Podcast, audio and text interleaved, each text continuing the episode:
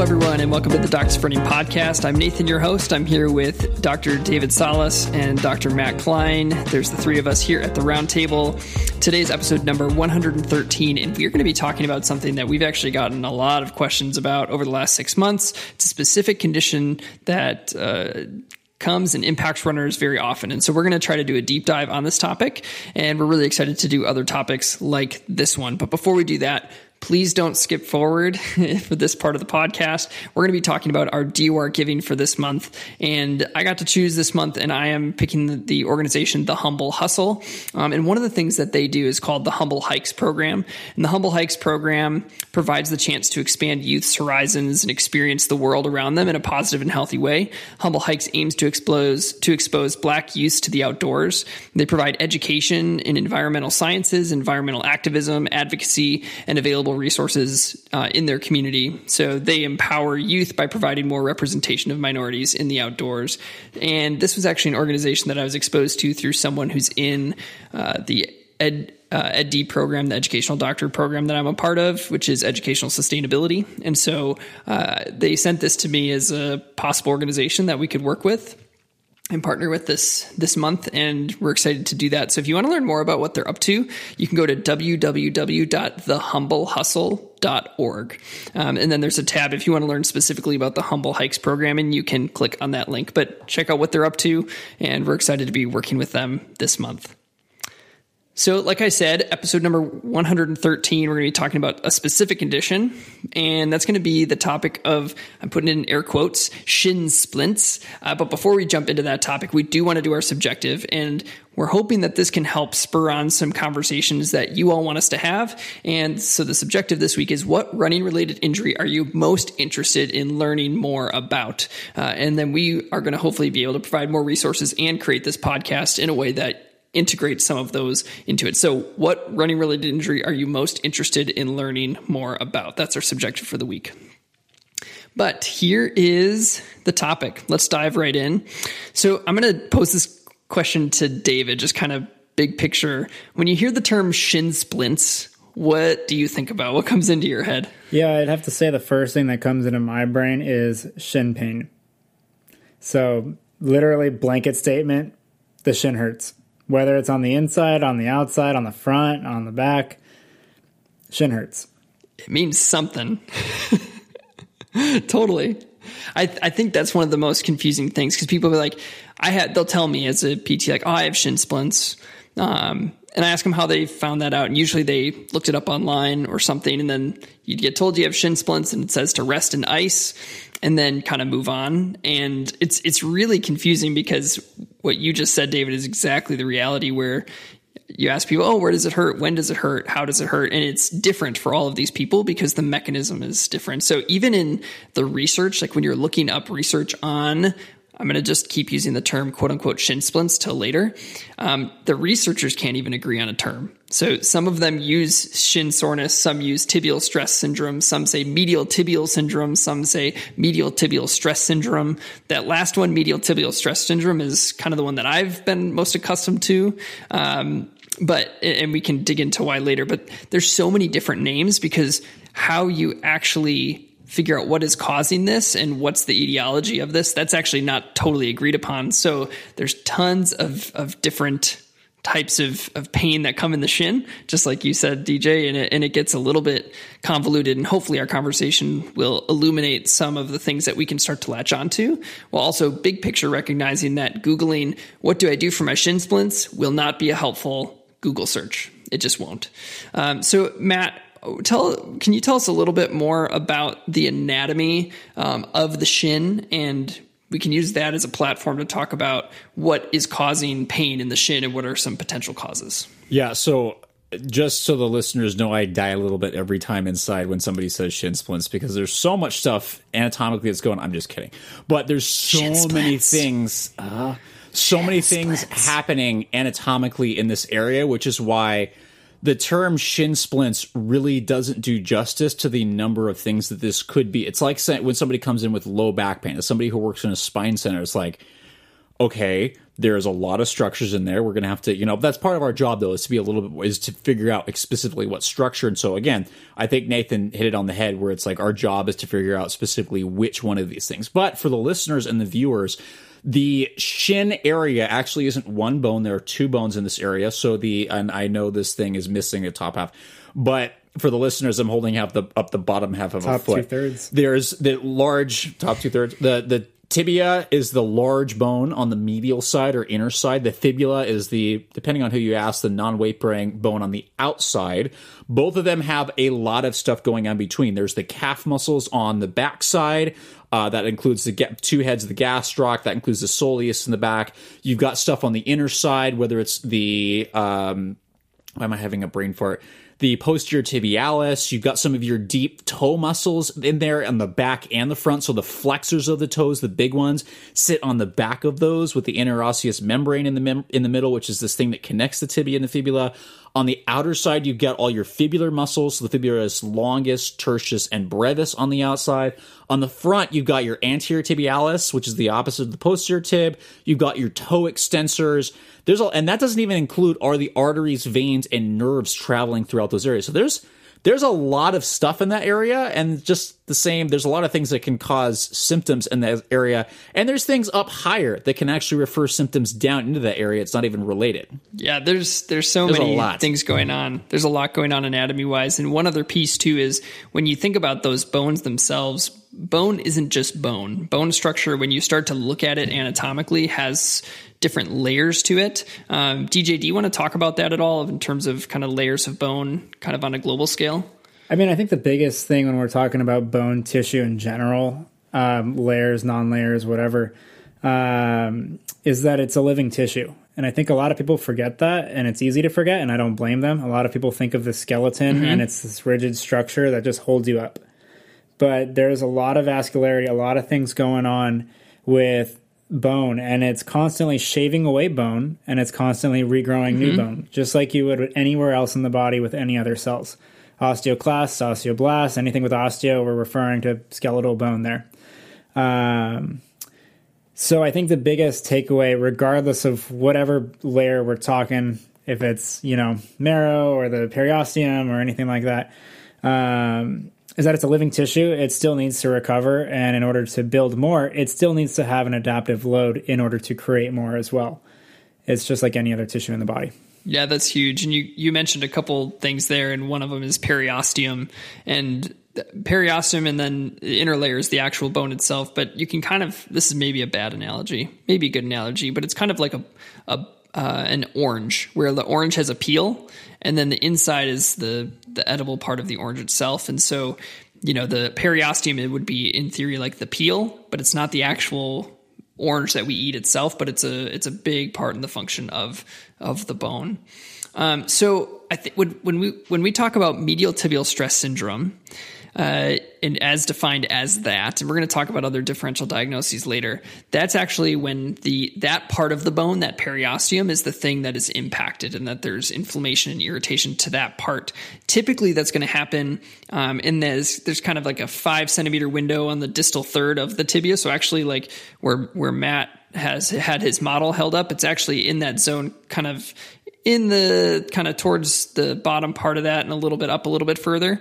That's the area where that people are going to have that. And a lot of times it's on the inside when you're dealing with true uh, medial tibial stress syndrome. And when we talk about bone now matt let's let's talk a little bit about what does bone do well with and what does bone not do well with in terms of stress and strain. What kind of things is it good at handling and what kind of things is it weaker against Yeah, so you may you might actually be the better expert on this stuff. But so some of the things that I can touch on in terms of tissue healing is that bone in terms of the the loads running actually is really great for bones. We know weight bearing exercise is actually phenomenal. It's really important as somebody who's a geriatric specialist is something really important to get older individuals to realize, hey, this osteoporosis or bone weakening that you're experiencing or bone thinning you have to do weight bearing exercise. So bone responds really well to load, right? Usually a little bit more axial type load tends to be a little bit better, i.e., coming straight down and up. Um, it, but it's also really important that you recognize that the tissue tends to take a little bit longer to heal than, say, a muscle or other structures. So it responds very well to load. It just needs a little bit more time to deal with that stuff. And Nathan, I'd love for you to add on to that because you've had some personal experiences with this. Unfortunately, yes. Yeah. not not so much. I did have one uh, one tibial stress syndrome bout that really took me took me a while to recover from, but this year has been the year of stress fractures in my feet, which has been less fun, uh, which is a little bit different than this. But I think when you think about bone, you just said that bone does basically really well with compression. Yeah. Um, that when the bone is compressed, it responds well to that. It needs time to respond, but it's that's what it's designed to do is to deal with compression. Whereas it's not so good in situations where there's torsion, um, twisting to the bone, or tension to the bone. So if it's bent uh, in one way or another, and there's tension on the outside, kind of like if you were to bend a stick uh, and the top part of the stick is where there's a lot of tension. Bones do not do well in those situations. And so that's where some of the causes of medial tibial stress syndrome can come into play and make a little bit more sense. So, um, again, when we talk about MTSS, medial tibial stress syndrome, we're really talking about the periosteum being irritated. In the studies, when they've done these to look at what's actually happening at the level of the bone here, they're seeing that the periosteum has inflammation. So that area of the bone has inflammation, and then the bone structures underneath it is actually thinner. So there's less, or thinner is the wrong word, but less density. And the reason that it has less density is likely because of what David talked about, where there is always constant activity going on within bones. So there's always different cells that are breaking down bone and other cells that are building it up. And if there's a mismatch between the tension that's, because tension or, um, or torsion on a bone is going to increase high levels of activity of the cells that decrease or that break down the bone.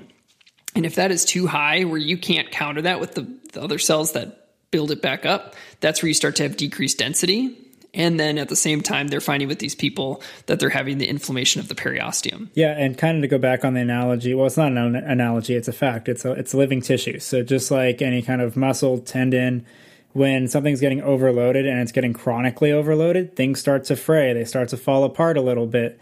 That osteoclastic activity of it breaking down on the inside, it's overweighing the recovery side of things. So just like anything else, you got to make sure you have good sleep, you're eating well, take care of the little things and the recovery and things speed up exponentially. It's insane. So just a little tidbit there. Yeah, that's great. I think um, just keep in mind too, we're talking about the periosteum right now, but there these things can kind of overlap with each other. So there can be involvement of the bony cortex. That's where stress reactions and stress fractures come in when the actual bone's involved. Or it can have to do with the tendons that attach to these areas, which are providing tension to the bone. So that's the tendinopathies. Um, or there can even be something called exertional compartment syndrome. Um, and we'll talk about that one a little later, but these are all completely different conditions. And the way you treat these things can be different. So the point kind of early on here is this is that shin splints is not a helpful term because treatment needs to be informed by the structure involved in this case, as well as taking into account all the other factors of our experience of pain. Obviously, that makes a big difference. But shin splints isn't helpful because the, the anatomical cause in, in this case can really make a difference of how you proceed with treatment. Um, and I think Another example would be like if someone has a stuffy nose, it could be because you just have a viral infection and you need to wait and there's not much you can do, or it can be due to a bacterial infection in which an antibiotic would actually help. So the cause of the symptom, even if the symptom feels the same, um, the cause of it can lead to a different treatment path. So in the same way, again, that's that's kind of what we're seeing with uh, with shin splints or medial tibial stress syndrome is we just throw around this term shin splints and then people try to figure out what to do online. And unfortunately it just becomes really messy because there isn't a good consensus because there's so many different causes as has been shown by what the anatomy is that's going on in that area. There's just a lot happening. So let's uh, let's talk a little bit about how these structures and how the periosteum gets irritated. And i'll just cover a couple big things, and then we'll go into diagnosis. So, we mentioned that bones are not very good with tension and not very good from bending. So, tension is what happens um, when the muscles that are attached to the periosteum are continually pulling on that area of the bone and of the periosteum. So they did cadaveric studies where they would pull on things like the tibialis posterior, or they would pull on the flexor digitorum longus, and all these muscles that are attaching that Matt had just talked about a little bit about anatomy, and they showed increased uh, forces that are going through the periosteum of the bone in those areas. And so they were kind of in the area that people report pain for medial tibial stress syndrome. So if you're having overuse of those muscles, and you're not allowing enough recovery for the bone in those areas, that's where you're going to start to develop some of that inflammation, irritation, and also the decreased density of the bone underneath that area where you're getting all of that tension. The second force that bones don't do well with is bending forces, and these come from more biomechanical abnormalities. And so if you have somebody where you're so I, we, we should say this. There's so much to say about this stuff, but but our bones are shaped usually, especially the, let's talk about the tibia, I guess. You have these wider areas on the top, it gets really narrow in the middle, and then it widens out at the bottom. That middle part is the, called the diaphysis, and that's there's a there's the area that medial tibial stress syndrome typically attacks is the most narrow part of the diaphysis. So if you're running in a way that is putting more tension on the outside or the inside of that bone. Sometimes that can be due to a lot of hip adduction that's putting the foot across, crossover gait. There's a couple other things. Um, that amount of tension that would become repetitive with running, that can be one of those things that leads to too much tension, too much breakdown and irritation of that periosteum. So let's let's go into a little bit more of the clinical diagnostic side, and Matt will kind of kick this off with you. What kind of things uh, can we can we think about when it comes to diagnosing this, and what's our differential diagnosis for a couple different things that could be causing pain in this area? So, a very thorough subjective is one of the first things to start going, hey, kind of what's going on. So, without that, you're flying a little bit blind. I mean, yes, you can, might be able to get about palpation, but knowing the history of what's led to this is one of the most important things. Um, sometimes even so, people coming in with fractures and stress fractures, those don't show up for a little bit sometimes. So that's why again a history can be most helpful. So going, hey, did you just start running? Was there any sudden changes? Were there big jumps in mileage?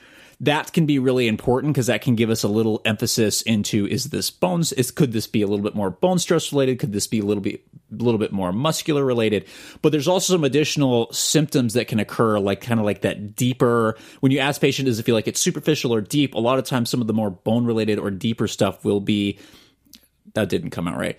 Some of the, the more bone related stuff will be typically a little bit deeper in there, kind of feel like this gnawing kind of thing that's there all the time. Or when the early stages, it won't be there all the time, but it can definitely last a little bit after a run. When it's really nasty, it'll just be all the time, whether you're putting weight on it or not. The muscular stuff tends to be follow another pattern where, yeah, if you're working it, it'll get pissed off. And then as soon as you stop, typically it'll let go unless you really irritated it. And there's just patterns that presents to, to in that let me start that again. There's patterns of pain and symptoms that match different tissues, right? How long it sticks around for, how long it takes to warm up into it. Does it go away after you start running? Does it get worse after you start running? All of those things are patterns that can help us diagnose and give an idea of where to look. And after that, it becomes can we reproduce these symptoms with muscle testing? Can we reproduce it with, you know, the tuning fork test, which that's a whole nother conversation about accuracy and stuff like that. But the tuning fork test is taking a tuning fork at a specific frequency and putting it on the bone. And when you vibrate a bone where there's tissue uh, damage or like a fracture, it tends to not feel very good. If that reproduces the patient's symptoms, then it's like, oh, that may not be a good thing. I always freak out, by the way, if I suspect somebody has that. It's like, oh, please don't be it. Please don't be it. And then you put it on, see what happens. But yeah, things should respond to specific tests or exercises. Muscles should respond, should be irritated by muscle testing. Tendons should be irritated by either palpation or again load and things like that. Uh, bones should be it can reproduce it with either tuning fork test or specific loading and impact things that you can do. So the hop test is a really great way to test that. Or I'm sorry, it's the pogo test. Who came up with that? I forget who that was. I don't um, know. Uh, I Mr. need to Pogo. give no. I need to give credit where this to. I cannot from, remember. Somebody uh, in the comments. Academy. That's who it was.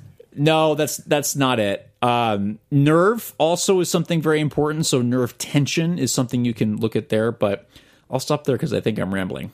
That's great. DJ, do you have anything to add about kind of differential diagnosis and some clinical testing?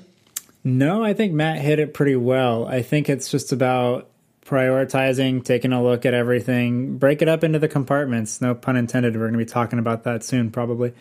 But um, what what's going on, right? Like what what is hurting? What is aggravating you? When does it hurt? Is it worse in the morning? Is it worse at night? Does it progress throughout the day? Is it with activity? Is it all the time? Is it only when you're weight bearing? You know, things like that. Just getting the little details and then fine tuning things. Tuning fork. That's we're we're crushing it today. Oh my goodness. Matt's got his hand up. Yes, the, Matthew. I would I would be remiss, especially for the residents and fellows that I work with, to not say, hey, like how the patient presents in terms of where their pain is in terms is it vague is it more specific can help you give an idea of is this coming from a local source or is it something higher up that you might need to check like the spine which occasionally does refer stuff into this area mm-hmm. yeah that's huge the I think I think a couple other things as you've looked at as you look at consensus papers and kind of meta analysis and systematic reviews are when they ask how do we diagnose this. Um, first, diagnosis is hard, which is why there's so much. There, there's a lot of breadth of names for this stuff, but they also I, I think a question that people ask me a lot in the clinic is, do I need to get X-rays? Do I need to get what what do I need to do in terms of imaging? And right now, to help diagnose medial tibial stress syndrome, uh, the the diagnostic utility of an MRI, even or a CT scan, um, and definitely X-ray is just not very good. It doesn't give you a lot of information. Part of it is because the sensitivity of those tests for the type of irritation that's happening at the bone, they just can't pick it up. So it's going to be more of a clinical diagnosis, which means that the person that you work with to help figure out what's causing the symptoms, they're going to be your greatest resource, as well as your ability to track what's going on. And so I'm going to kind of highlight that with one example of a differential. So I mentioned earlier um, exertional compartment syndrome, and then we have been talking about medial tibial stress syndrome, which more has to do with the periosteum. Exertional compartment syndrome is very different. So, without going too deep, the, within our within our calf, there are different compartments, meaning there's different groups of muscles that are kind of put into these little bags that are these fascial kind of bags. They just hold these muscles together, hold these nerves together, and these arteries all in little compartments.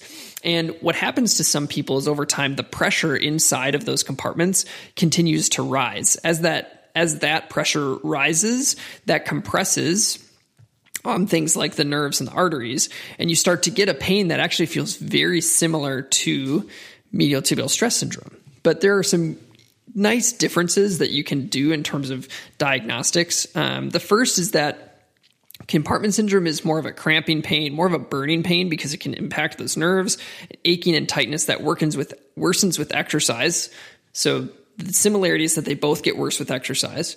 But the big difference with compartment syndrome is that it's very predictable in terms of how long it takes for it to come on. So for someone, it might be three minutes, and then that pain is going to be present every single time. Whereas somebody who's having periosteal irritation, if they've taken a couple days off, they might not have pain for the first two miles and then the next day.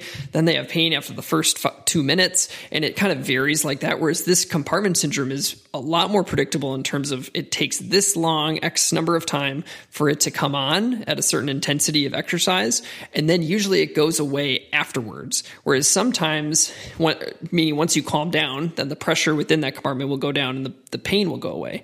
Whereas for something with if you're having periosteal irritation or bony irritation, it might stick around a bit longer and it might be present with impact activities that don't increase the amount of demand on your cardiovascular system. So there's ways to differentiate these things. And that's hopefully where your ability to bring what the pattern of symptoms are paired with who's your clinicians uh, and who's your clinician what kind of things are they bringing to their table in terms of understanding the pattern of symptoms that's where that's where you're going to be able to figure out what is going on the most. The the last the last things I'll, I'll, point out when it comes to palpation testing. So when we say palpation, we mean pushing on different structures to see if they elicit pain or some kind of symptom.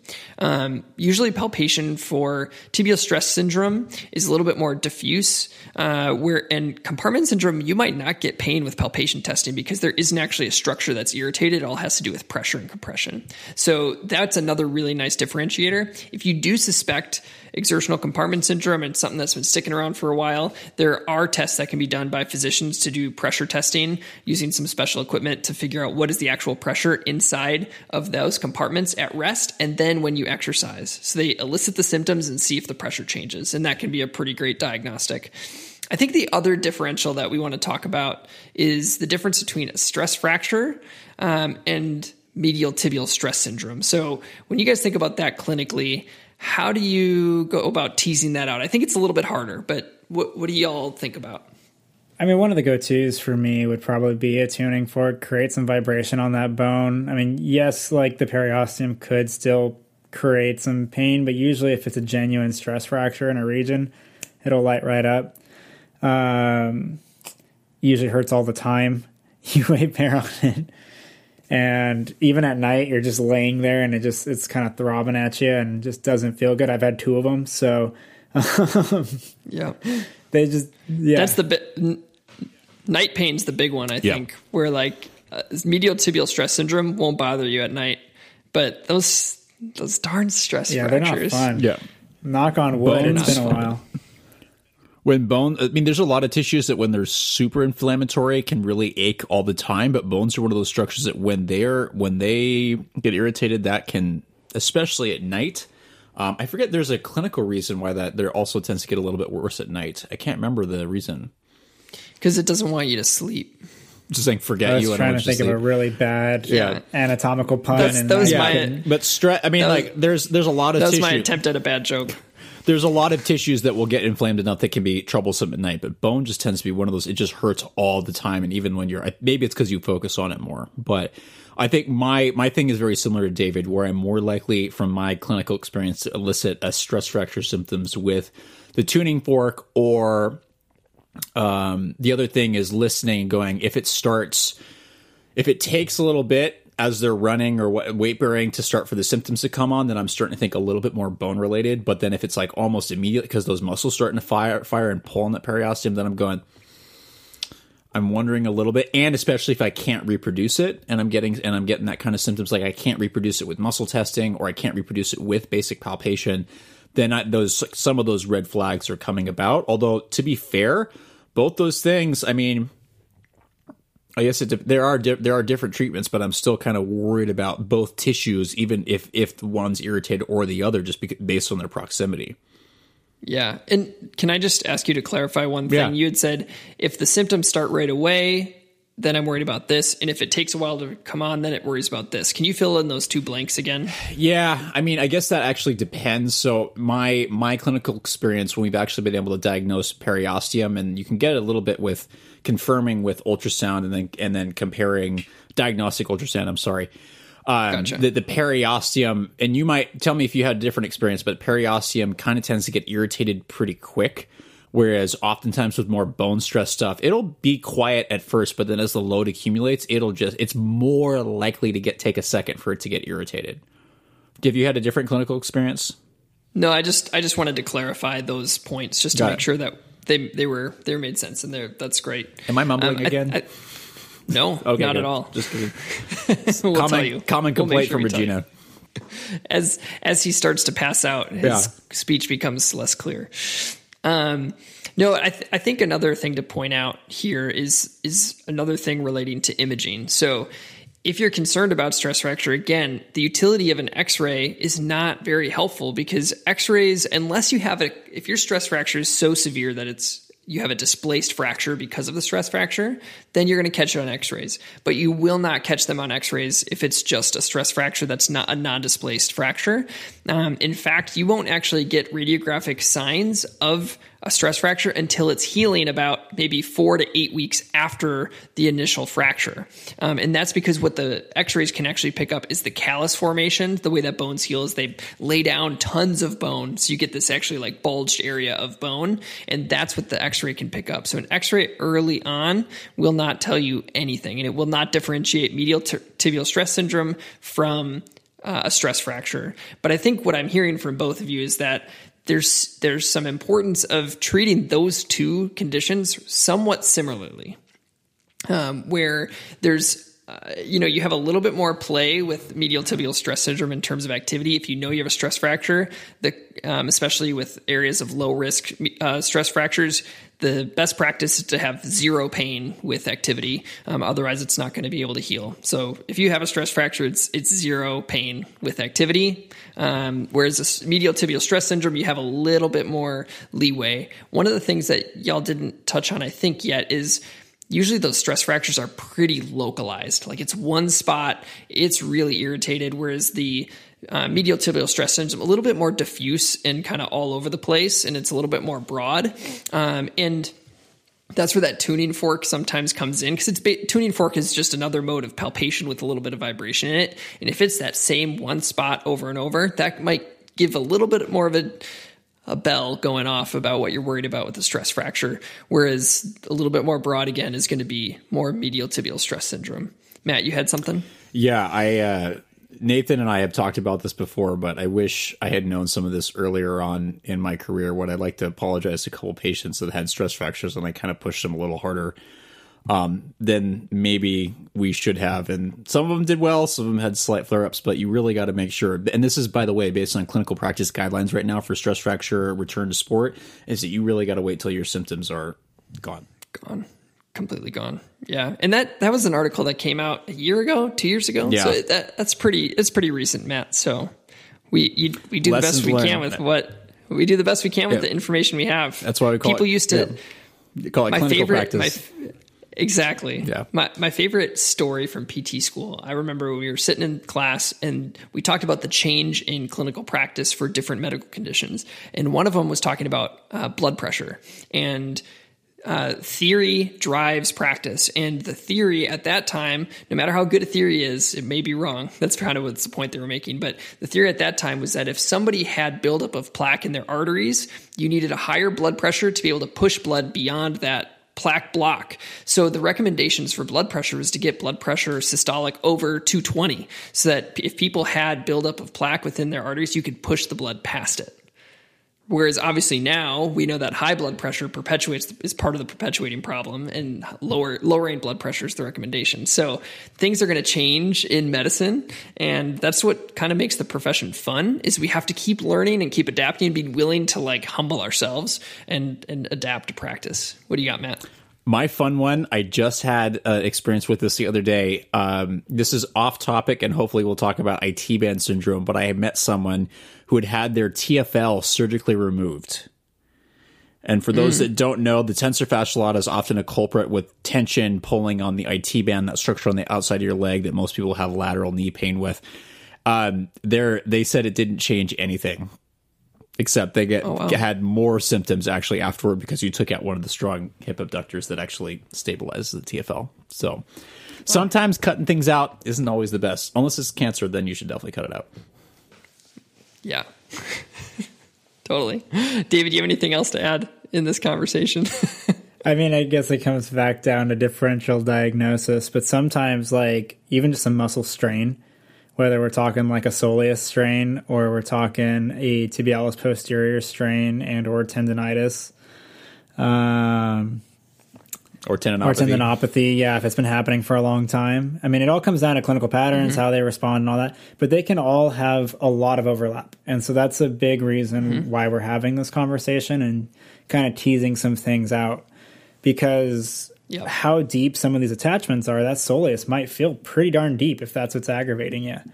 And if someone goes poking you around on the gastroc and they're kind of superficial and they're squeezing it and it's not really hurting and getting to it, that could be a reason why. I mean, yep. it's it's pretty deep. I mean, it's like literally like behind the dang thing, like behind the tibia. So, um, right, yeah, just having someone that does a thorough look at everything and how Right. it responds to load and going forward. But it all comes down to differential diagnosis in the clinician. Yep. Don't don't do this stuff in isolation. I think any of these things, whether it's the subjective, whether it's the obje- objective, it's everything combined in making that final picture. And how a patient responds to treatment is also what's called a diagnostic intervention. All of these things together is really what paints the picture. It's not just one thing, and that's where I think where we go, where previously we've gone the wrong way, which is labeling something shin splints. Yep, completely. Let's transition to talking a little bit about causes of medial tibial stress syndrome. And again, that's when we're talking about periosteal irritation and inflammation. Oh, that's what I wanted to say right before we go on to this.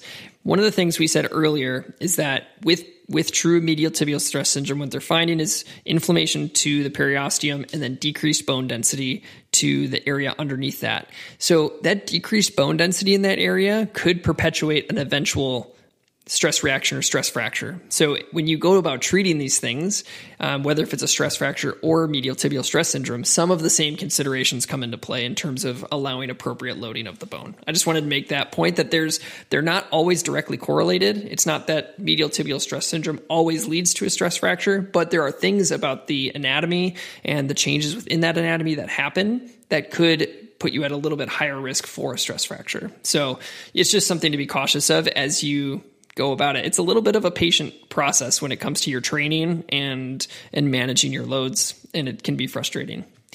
So let's transition again to talking about what are causes of medial tibial stress syndrome. So I'm just going to talk about one study that was done. This is, if if my lit search was correct, this is the first uh, prospective study that was done um, to look at what is causing medial tibial stress syndrome. And so they looked at a bunch of different things to integrate all the different types of ca- potential causes that uh, could be looked at from a clinical model. Um, and so they looked at passive range of motion, they looked at muscle strength, they look at plantar pressures or like the pressure on the bottom of the foot throughout um, a running cycle and running kinematics. And they looked at the differences in those those measurements between runners who developed medial tibial stress syndrome and those who didn't. So what that study found was that weaker hip abductors, more pressure on the medial or inside of the foot at the three main parts of the gait cycle, you know, rear rear foot, midfoot, and forefoot.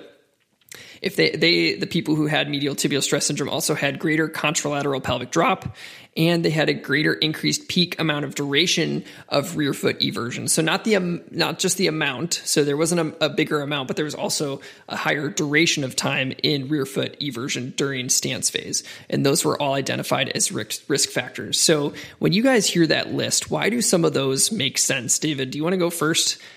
Actually when i when i read this study i thought about you specifically when it was talking about um, duration of eversion of duration of rear foot eversion i thought about you instantly because it's something you've talked about a lot Oh, that's interesting. I'm just a guy Yeah. talking. I don't even know what I'm talking about half the time. Uh, yeah, I mean, when we're talking about medial tibial stress syndrome, we're talking um, whether it's a stress fracture, a stress reaction, irritation to the periosteum. A lot of times it's on that medial side, right? I mean, it can it be on the lateral side? Can it be on the anterior? Sure, but I think a good chunk of people that come through, it's usually on the medial side. And the reason why there's a lot of stress going to the medial structures. And so, whether that's coming from higher up the chain or down below, sometimes it's chicken or the egg. And if you don't have good stability, this isn't just hip, knee, foot, and ankle. This could be core and back as well. This could be excessive thoracic rotation, throwing yourself into a greater internal rotation moment, causing you to create a torsional effect on your leg. Things dive in and create a torsional torque, like it literally pulls on the bone at that point while that foot eventually collapses, rolls you forward. And when I say that foot collapses, we've already talked about this at length many times. Pronation itself isn't a bad thing, but if you have excessive amounts of it and you're on the ground and you're on that medial side and you're there for a long time, that's going to change the way forces line up. And so it's really just kind of a matter of just making a better athlete. I mean, a lot of people think of runners as runners and they're like, oh, they're not like full athletes. It's like that's not true at all. I mean, you're coming down with multiple times your body weight and you're having to explode off of your foot probably thousands of times, you know, depending on what distance you're running. I mean, um, even if you have like a slower cadence at 100 and let's say 160 steps per minute, that's a lot of steps. and mm-hmm. you multiply that over an yep. hour of running, that's that's a good amount of load going to that area. So when you multiply it over that long and that repetitive with no breaks, it's getting loaded quite a bit.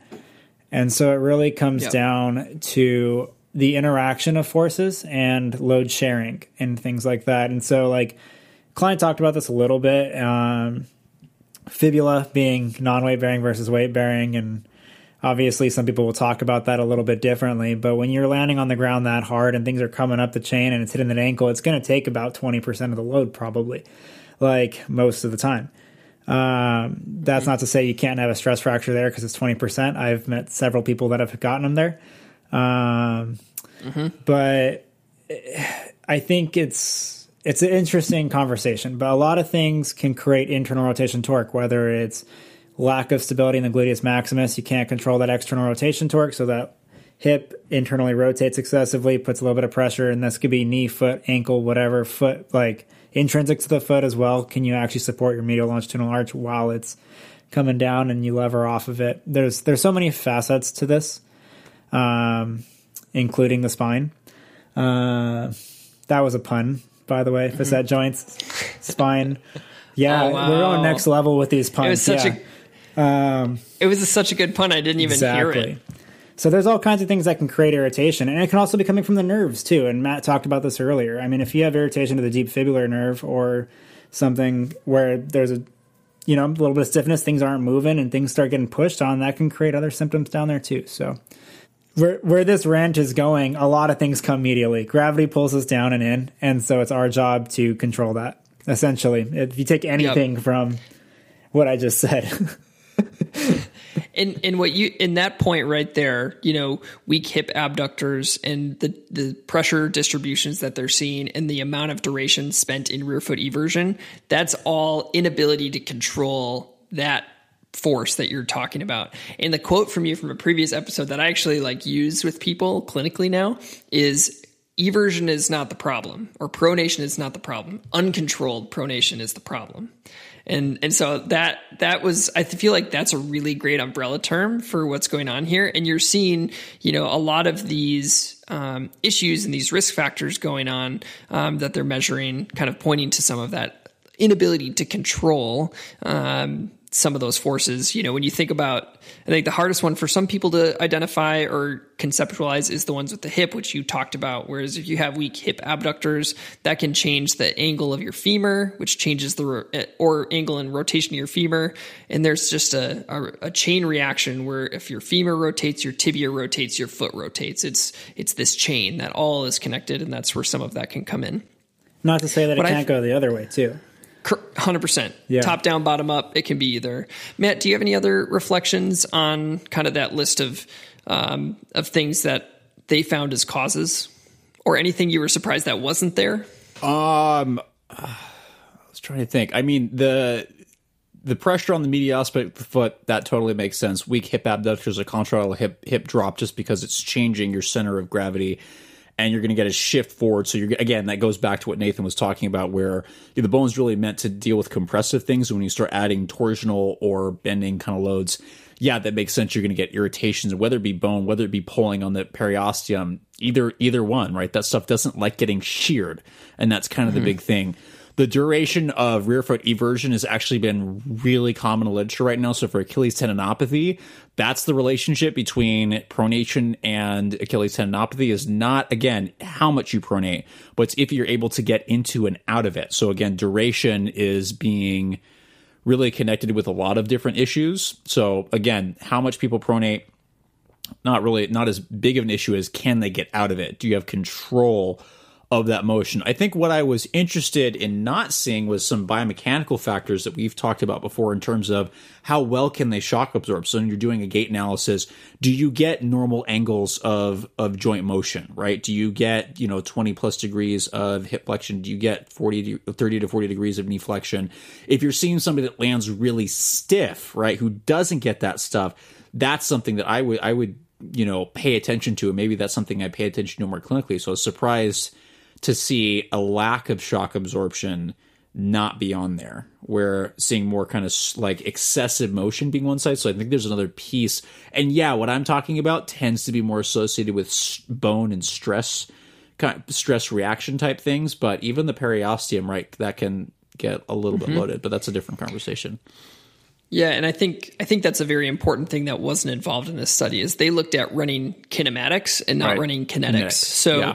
Yeah, so just for teasing those things out and correct me if I'm wrong on this, but running kinematics looks at force Forces. data like yes. acceleration and velocity, right. whereas yeah. kinetics is going to look at joint angles. Right. And just so it's a it's a very different assessment which was not included so i think right. of things like like you talked about shock absorbing capacity through their hip knee and their ankle they didn't measure those from a uh, kinetic perspective of the biomechanics. They also didn't look at how much vertical oscillation does the per- person right. have. Um, they also didn't look at footwear and how does that influence somebody's um, you know forces through that area. And and so I think that there are things that this one study didn't get to look at, um, but they did a good job. There are things that make sense, but they did a good job. Yeah, it's yeah. One the first. That's why I wanted to bring this. I wanted yeah. to bring it in. So uh, I think that kind of leads us into the final part of this conversation. It's kind of the question of what should we do if we start having signs yep. of medial tibial stress syndrome and you're going to probably hear the, the word it depends too many times as we talk about each facet of um, f- trying to figure this whole thing out. But I, I think the questions both surround what sort of treatment do I do and also what kind of steps do I take from a diagnostic standpoint? Who should I go see? Should I go see someone? Those kinds of questions.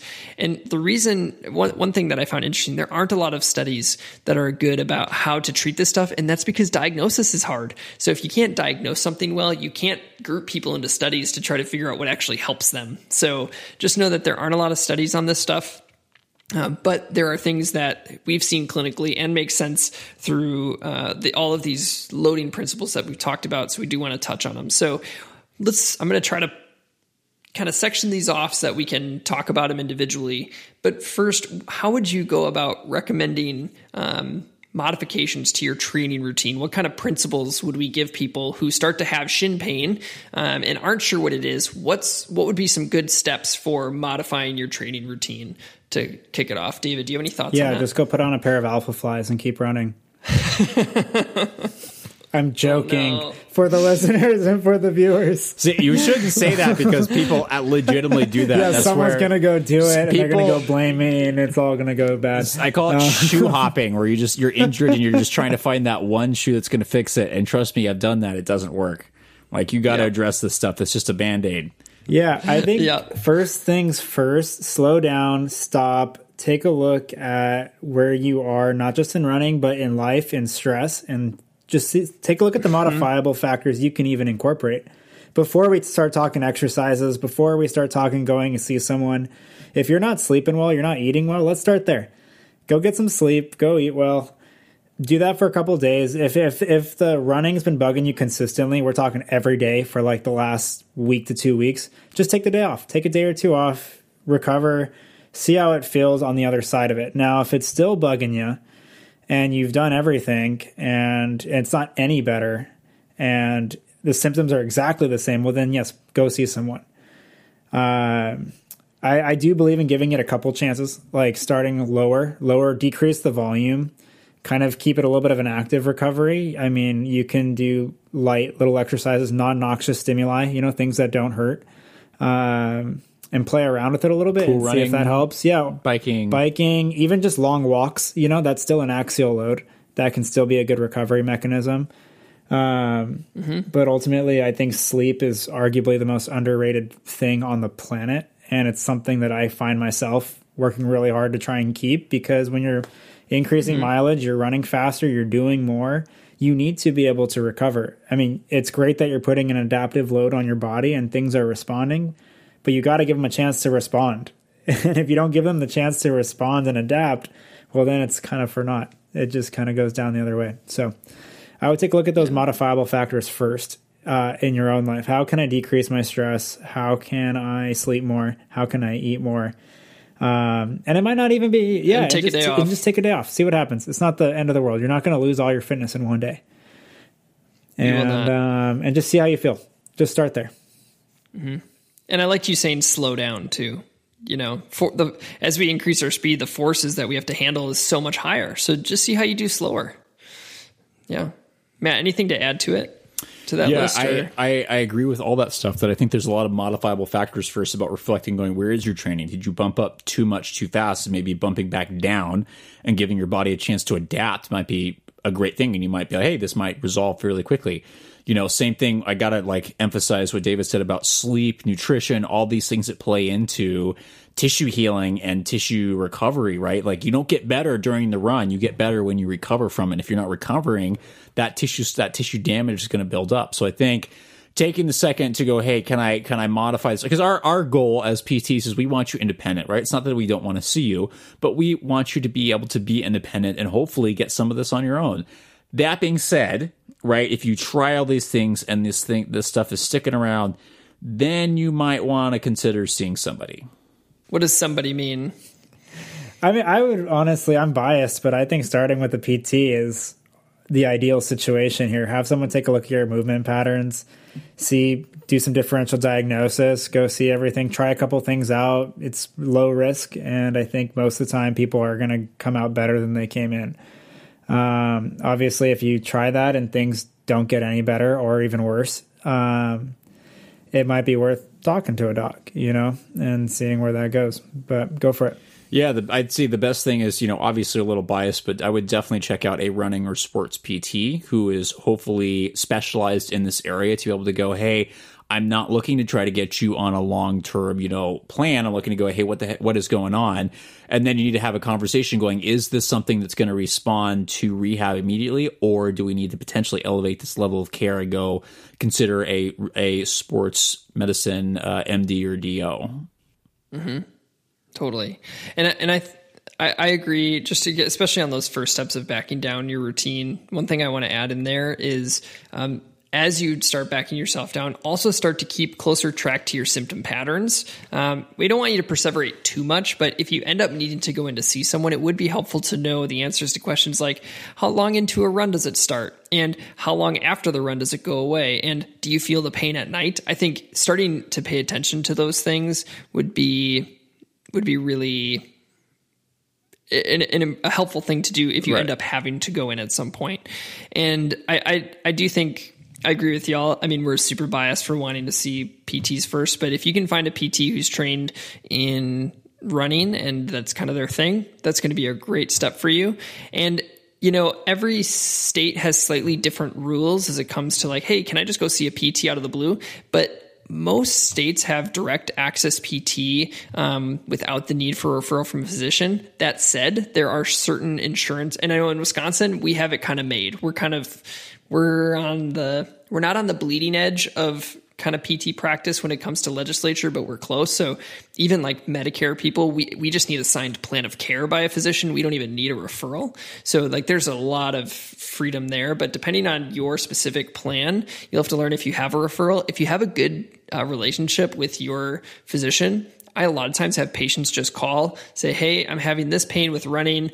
Would you be willing to send a referral over to my PT? And I, I haven't had anybody who hasn't allowed that to happen. I also live in a small town.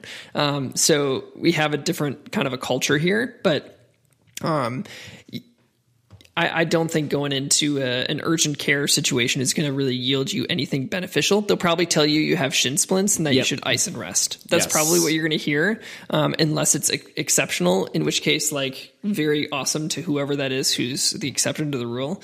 Um, but you know, if if you're just if you're someone who does need a referral, try calling and just see if they'd be willing to send one over to you. But if they're like, I'm going to have to see you, I would just go see your primary care Yep. physician. Um, and if you really, yeah, just get the referral. If you really want to see a PT first, if you want to see an orthopedist, go for it. You can do that, but also make sure that they're running specific too. Yes. Um, if, if you can go see them first. But um, yeah, there's always a little bit of gray when it comes to how to get access, which is a whole other topic. But, but yeah, I'm going to really encourage make sure that who you're seeing is a runner or understands runner because if you see anybody else, they're probably just going to say, "Hey, take two weeks rest, ice it, and then go right back," which might help in a small percentage, but oftentimes isn't treating the source of the issue, and their symptoms will often bounce right back. So Yeah. Make sure you're saying whoever it is, whoever it is, make sure they actually have experience with runners or are a runner themselves. Right. You don't want to see somebody cool. be like, "Hey, I'm running 70 miles a week," and have them respond, "Why?" classic. That's a very classic response. So you don't want that. yes, that's a red yeah. flag. You should walk out of the yeah. office very quickly. Ask, ask Say, be, please don't charge me. Yeah, ask for a second opinion. Don't charge me. Yeah, yeah. So, okay, let's talk about some rehabilitative strategies. Um, what kind of things, when it comes to strengthening, when it comes to proprioceptive training, what sort of things do you think about that in general might be helpful in these situations? I think the biggest thing is obviously if if you are seeing someone, they need to be treating the actual sources of the problem, right? So, you know, if the like treating excessively treating the foot and ankle when the hip is the problem, probably isn't going to do the best job, even though there's going to be a little carryover and a little bit vice versa. So you got to really treat whatever's driving this, right? So if it is excessive uncontrolled eversion, you better start working on that.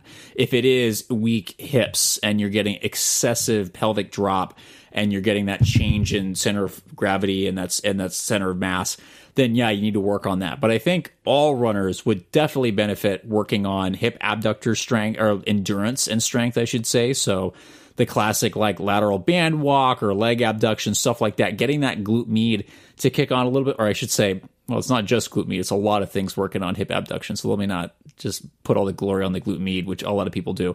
It's all that stuff on the side that helps control that pelvis um, mm-hmm. Single leg balance stuff is really, really good, right? Working on um, post tib or calf stuff. Uh, just general strengthening and helping somebody learn to shock absorb better is probably the key. Whether that is through, you know, some people say you can change it with foot strike. That would not be my go to. I think a lot of you can do a lot better and a lot quicker thing by trying to work on just the single leg squat and their ability to tolerate some load with that. It's really simple. It sounds really like easy, but again, working on the ability to balance and tolerate load in single limb stance is kind of that overarching thing of, you know, no matter where you start, you better get back to that. Yeah. David, anything to add? Yeah, I think to take that a step further, just when we talk about proprioception, joints awareness in space, I like to tell people that like we're getting things talking to each other, make them work with each other and not in isolation. And so, um, with that with that said, sometimes I will do some intrinsic, just motor control. Just people have a hard time firing that great toe, whether it's depression, elevation, little toes. Like they have very poor body awareness and how to activate those types of muscles. Yeah, you said intrinsic, like intrinsic foot strength, like the little muscles in the feet and getting yeah, just going. literally firing up muscles to help support that medial longitudinal arch. Um, that's just one piece of a much larger puzzle. Um, I like doing mm-hmm. a lot of single leg activities, whether it's like single leg fire hydrants or even doing like a banded soleus walk, getting them in a knee flex position because that's what they're going to be in when they're running. If you're landing with it mm-hmm. fully straight, locked out knee, I mean, I'm a little concerned. Uh, but mm-hmm. getting them in positions where it's going to ha- be a building block towards running, essentially. So having a slight knee flex position, having plantar flexion that moves into dorsiflexion and controlling it, you know, um, just things like that, you know, weight bearing single leg. I mean, Matt hit the nail on the head. I'm just kind of adding a little yep. bit more onto that. So, and I, I would say too, it's never a bad idea to do some heavy strengthening too.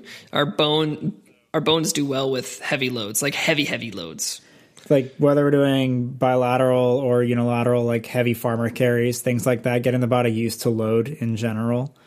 Um, mm-hmm.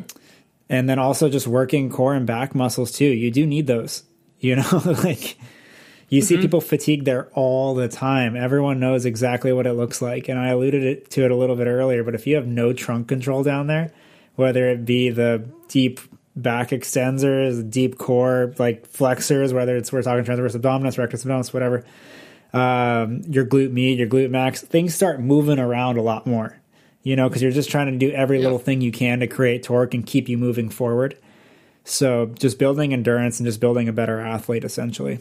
I think I want to add in one quick thing too. I had mentioned heavy lifting, but if you haven't been a lifter before and you haven't lifted heavy, I'm not recommending you go lift heavy. You have to train to lift heavy too. So don't just go squat 300 pounds tomorrow because you you heard it's good for your bones. Um, like you you might have to learn how to do a squat without any weight first. So I just have to bring right. that caveat in. Matt, what do you got? I, am going to add an emphasis on the heavy stuff, but again, you got to work into it. And it doesn't matter who you are. So obviously, one of my specialties is geriatrics and older individuals who I will work them in to lifting heavy for a variety of reasons. One, because it imp- improves power output, it improves bone density. There's so many things that help when you start working into lifting heavy, and it doesn't take that much time you don't need to spend like six hours in the gym. It can be like 15, 20 minutes a couple days a week. Even that with just something a little bit heavier can make such a huge impact because people don't realize that running is, there's a lot of impact. When you run, I think Nathan, you, you gave an even higher number than I, I usually do. Some of the older literature talked about running being like three to four times your body weight. Did I see on yours it's like four to eight times? To eight. Yeah, yeah. So running can be four to eight times your body weight. Walking is just one time. So you know, I weigh 150 pounds, so every time I'm walking, that's 150 pounds through my leg.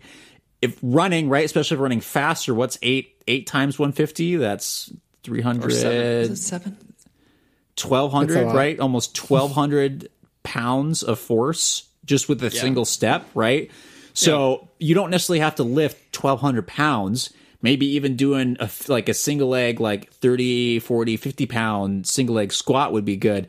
But you just got to get your body used to that heavier load because that's at the end of the day that's where this stuff is having a problem. Whether your body ex- can't handle load is excessively moving or not moving enough whether the muscles can tolerate that load or can't it, it all comes down to a body is mismanagement of the body's ability to handle load. And I'll just kind of cap this part of the conversation when it comes to people who have medial tibial stress syndrome and they are getting rehabilitation, we can't tell you what to do because it's going to depend on how, what your examination says. So that one's yep. a complete, it depends. When it comes to if I want to prevent it, what should I do? It's basically do everything. it's basically like you know david kind of talked about core to hip to to calf to everything and it sounds overwhelming but the key is we just have to you have to if you want to run at high levels you have to train to be able to handle those high levels. So um, and even if you want to run a little bit and you've never ran before that's a huge change in the demand and you just have to prepare for it. So get as chris powers his thing is you have to uh, be fit to run. You don't run to get fit so you just have to be prepared to be able to handle the loads that are coming. Let's talk about one last topic, um, and it's shoes. Of course, we have to talk about shoes. Um, what What do you think about shoes? Medial tibial stress syndrome, orthotics. How do those interact with each other, Matt? We'll let you talk first. Uh, you should just wear the fresh foam more. That's all I have to say about that. That's it. but then I get peroneal pain. Um, yeah, then yes. So you know, when it comes to shoes, that's often the first go to, and I can't judge because that's honestly part of the reason this whole website started was me like jumping from shoe to shoe occasionally if I was injured trying to figure out how to fix it too quickly. Then I became PT and that was easier. Um, but when it comes to shoes, making sure your shoes are up to date. So that's one of the easiest ways to take a look going, are you running, have you been running in a pair of shoes for like six years, right? That's not okay. The foams do break down. I had somebody come to me going, Oh, I've had the same running shoe for like two years. And it's like, I'm still running 70 miles a week. It's like, so foams break down. They don't last forever and they're not lasting as long as they used to be, especially some of the EVA stuff. So making sure your shoes are up to date. And I suggest people change their shoes at least every four to six months, depending on how much you're running. If you're running 100 miles a week, you're going to have to think about probably every month or two. And that's just the way it goes, right? Because st- unless you're like super light on your feet. So making sure your shoes are up to date is really, really important. Things don't last as long as they used to. So we gen- the industry suggests three to 500 miles. That's something you need to figure out how long shoes last for you. So that's the, probably the, yeah, go for it, Nathan. Thoughts about orthotics? Thoughts about orthotics. If the orthotic is actually going to correct an issue that has been found to be influencing this. So if you have excessive eversion and you're not willing to purchase a shoe to correct that, or you can't find one, then maybe, but do not use the orthotic as a band aid. Okay. If you have some issues with controlling tibial motion and controlling, you know, pronation and things like that, then you got to work on strengthening that. And honestly, if I were you, if you have the funds available, I would just get, I mean, I'm a little biased, but I would get a shoe that already has arch support or stability in it, right? Because I, I worry sometimes that an orthotic can, um, be a band aid, but it does work. If it's really able to control for you what you need help with, that's fine, but just make sure you're working on whatever that thing is. Just know if it's if it's not foot and ankle related, it might make it worse. It's, uh, I was going to bring that up. Uh, so that's a great, great thing. We talked about there's influences. The risk factors that you heard in terms of strength measures were not found at the foot. The strength measures that were found to have influence on the people who found it were actually up at the hip in this scenario. So just keep that in mind. It might not just be the foot. And if there's somebody listening who knows I'm wrong because they have a study in their back pocket, please share it with me because I want to read it. But I haven't seen anything that says, um, that orthotics help people with medial tibial stress syndrome, like as a global recommendation. So if you have shin splints and you go to a running store or you see a some medical provider and they say you should get an orthotic, maybe maybe not, maybe not, uh, just because I don't think that there's anything that is showing that recommendation as being a solid correlate. Yes, that will help your shin your shin pain. Um, so just keep that in mind. I think the other thing that we know about shoes, Matt, you want to go before I keep going? Were you going to say the rocker? No, go ahead. Oh, well, I was going to say one thing that can take redistribute some load. So remember, remember, this is not getting rid of it, but this is redistributing it. Is considering something like a rockered shoe, and the reason I say that is because rockered shoes, based on literature, tend to shift forces away from ankle, tibia, and uh, like foot, and they tend to redistribute them up at the knee and the hip. So you're not getting rid of forces, but you can kind of change them around. So that might be helpful. Really depends on the person, though. So I, I caution that, especially when it comes to MTSS. I, think the other the other thing when it comes to footwear is we do know there's a big difference between minimalist shoes and you know very cushioned shoes or just traditionally cushioned shoes. Like the minimalist movement um, that came out, we got a lot of good injury data from that movement, um, which gave us a lot of information about stress related injuries, bone stress related injuries. And I think that that's one of those scenarios where if you jump into running um, and you don't actually have a good pair of running shoes and you're just running in whatever day shoes you've been using at work or around the house, that might not be the right shoe to, to do. It, and shoes can actually like for for a new runner who hasn't purchased a pair of running shoes, I actually do look at shoes early with this condition because I'm like, have you actually bought a pair of running shoes? Either like you said, Matt, recently, or if it's you've never maybe they've never thought about a running shoe before and they just had a, whatever shoe they've had for walking around the house. So I think just having a shoe with some level of cushioning um, versus a minimalist shoe for someone starting off might be a smart move, unless you want to go very slowly and work your way into the demands that a minimalist shoe requires, which again will, has the chance of making you stronger. But go ahead. But they ta- it takes six to nine months to truly transition based on research and clinical experience. So you better make sure you're investing a long, slow process there. David, you have anything to add? No, I think that was Nothing. good. Cool. Great. I think his is just so do everything in alpha flies, right? That's the solution. That's honestly yeah, the answer. Just go wear alpha flies. I'm joking again. I feel like I have to have a disclaimer for like 80% of the things I say. But no. Yeah, because if you watch what he does, he just wears alpha fly for everything. He does. He doesn't actually. I actually don't wear it very often. Now that I think about it, like yeah. Is that because yeah. we just made you self conscious? Because every time you're like, "What am I going to race?" and we all say alpha I mean, fly. Between my two pairs, I maybe have 140 miles which is nothing that's, that's compared surprising. to like. Or is it because you're yeah. saving it? I, am not though. Like I think we just have so many shoes that we're reviewing constantly that like, unless yeah. I have good reason it's to put it weird, on, like. Yep, it's part of the fair. weird world we live in. Yep. Uh, I, I, think what should Speaking stick out which, to you right now. There's One in the frame there. There is. There's an alpha fly in the background. Of course. right over my shoulder, right that, there. That's great. There it is. Um, you know, what you didn't hear from us is specific shoes that we recommend because because there isn't really a shoe for for shin pain, medial tibial stress syndrome. There just isn't one. So sorry, that might be disappointing, but we're not going to be able to come out with that recommendation because each um, person's going to be so different, right? What you need to actually address that's going to be it's it's very unique. And even what shoe is going to work for you overall is going to be unique. So those articles you see like top best shoes for that those are all they're tough. garbage. Yeah. So I think a couple big takeaways here uh, that we just want to wrap up with is shin splints is a term that is not helpful. Again, if you Google shin splints, you're going to just get a smattering of information that probably is not not going to be specific to the actual condition that you have unless you get lucky. And that's basically what would have to happen. Um, and so if you start to have shin pain, first step would be to think about how you can dial yourself back, worry about your sleep, worry about your, your stress levels, worry about your speed, worry about your volume dial all of that back and start paying attention to the patterns of your pain so that if you have to seek more care, you have the chance to share the information that you've learned about your running pain patterns, which is super helpful for the person that you're going to see. Um, if you have any other questions for us um, about medial tibial stress syndrome, please reach out to us. We'll do our best to get back to you.